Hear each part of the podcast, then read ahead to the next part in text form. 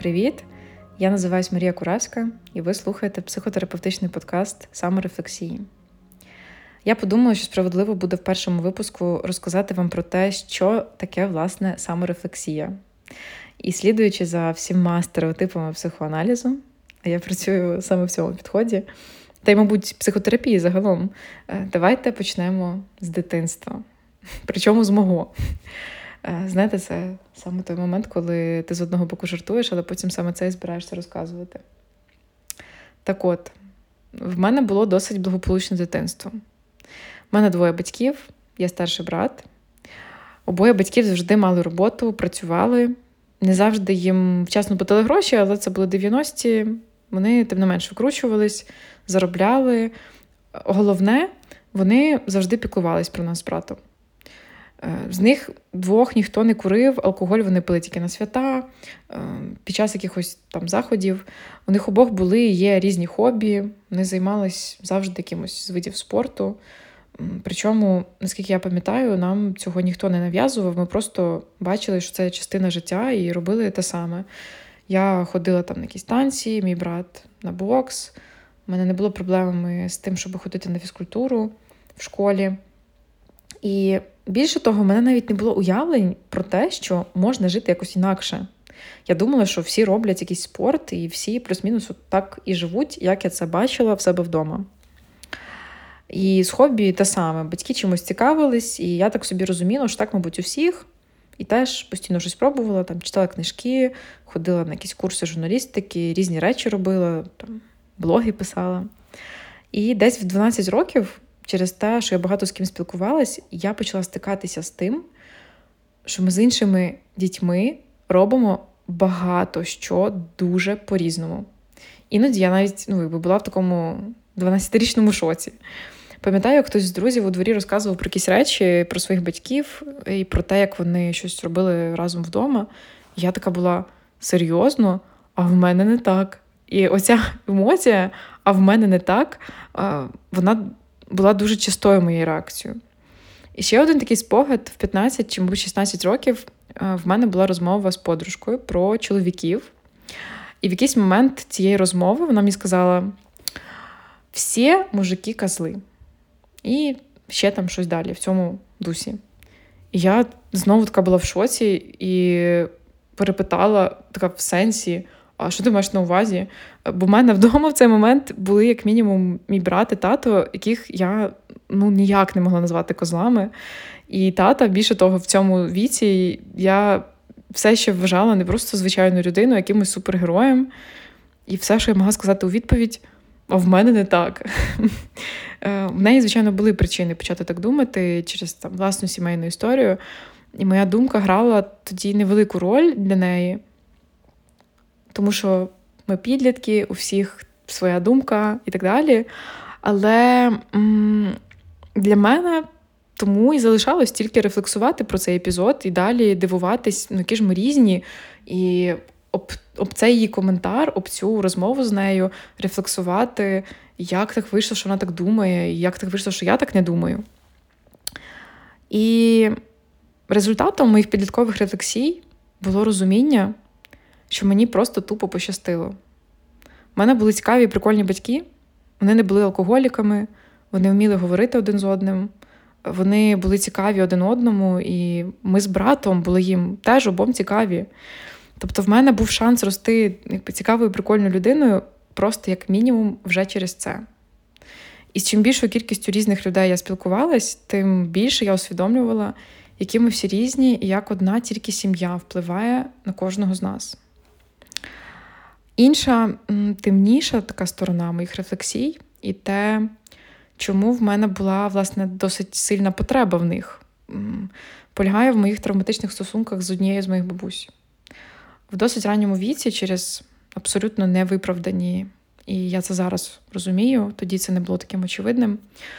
Ем, побутові причини, типу того, що я там могла відмовитись їсти, бо була не голодна, а вона так не вважала або що я не хотіла без перестанку обривати всі на світі кущі смородини, чи там ще щось, вона могла мене досить сильно побити.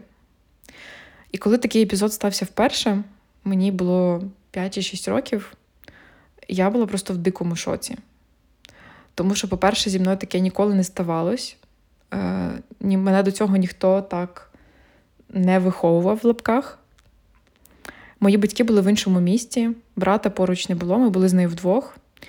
І що з цим всім робити, мені було абсолютно неясно.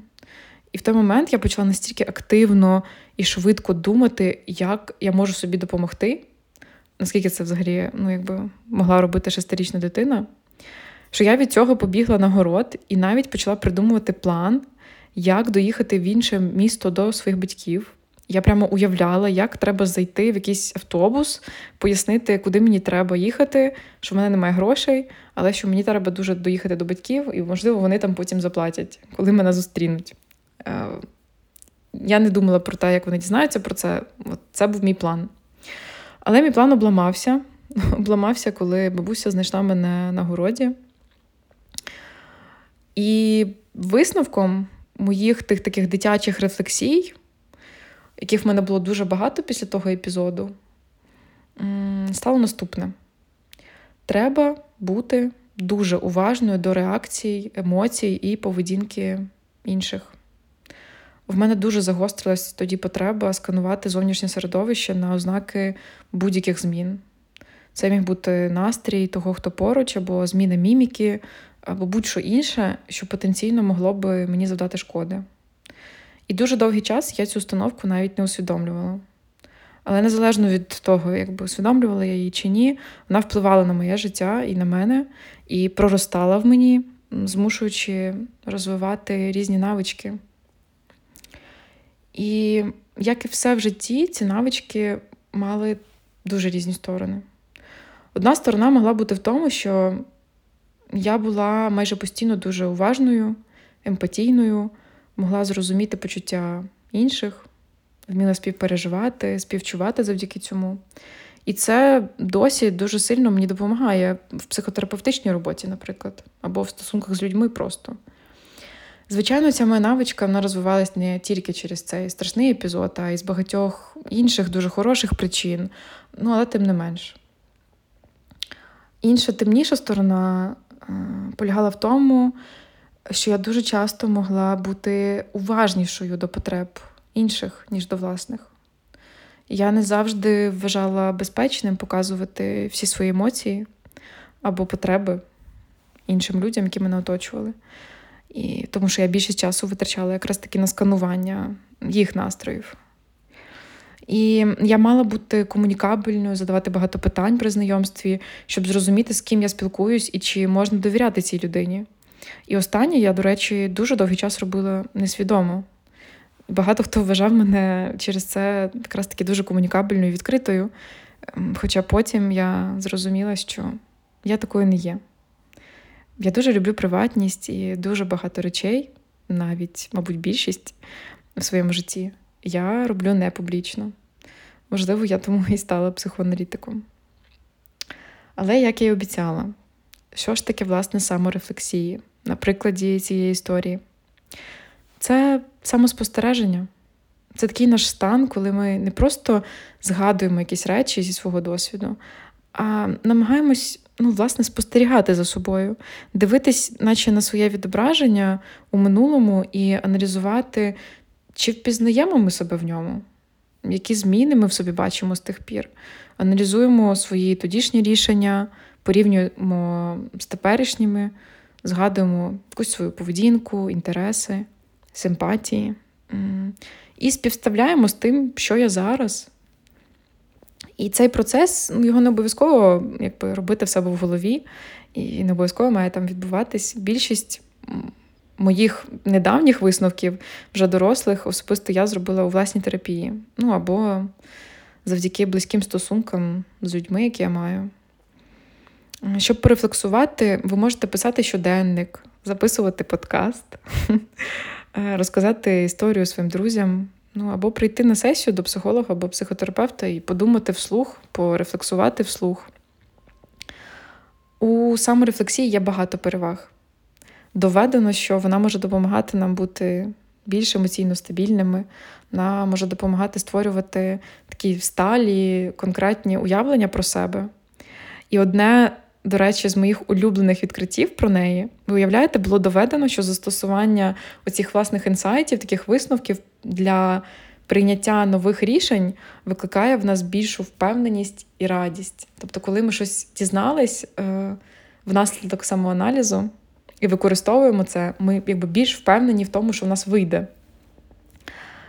Але саморефлексія може бути і токсичною. Якщо спостерігати за своїм досвідом з осудом, без спроби зрозуміти себе чи якось допомогти собі, то майже нереально вичленити якусь користь з цього процесу і тим більше використати якісь висновки в майбутньому. Тому головна порада, яку я можу дати тим, хто рефлексує про свій досвід, аналізує його е, в будь-якому вигляді, чи в терапії, ведучи щоденник, чи там ще якось. Намагайтесь, будь ласка, бути чесними з собою і відкритими для нових висновків. Ми всі придумаємо про себе історію в процесі життя, в яку ми починаємо вірити. І іноді нам може здавати, що ця історія назавжди має залишитись незмінною.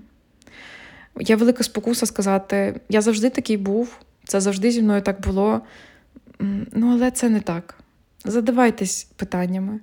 Питайте себе в різні періоди свого життя, чи правда те, що ви про себе думаєте, і прислухайтесь до цих нових відповідей.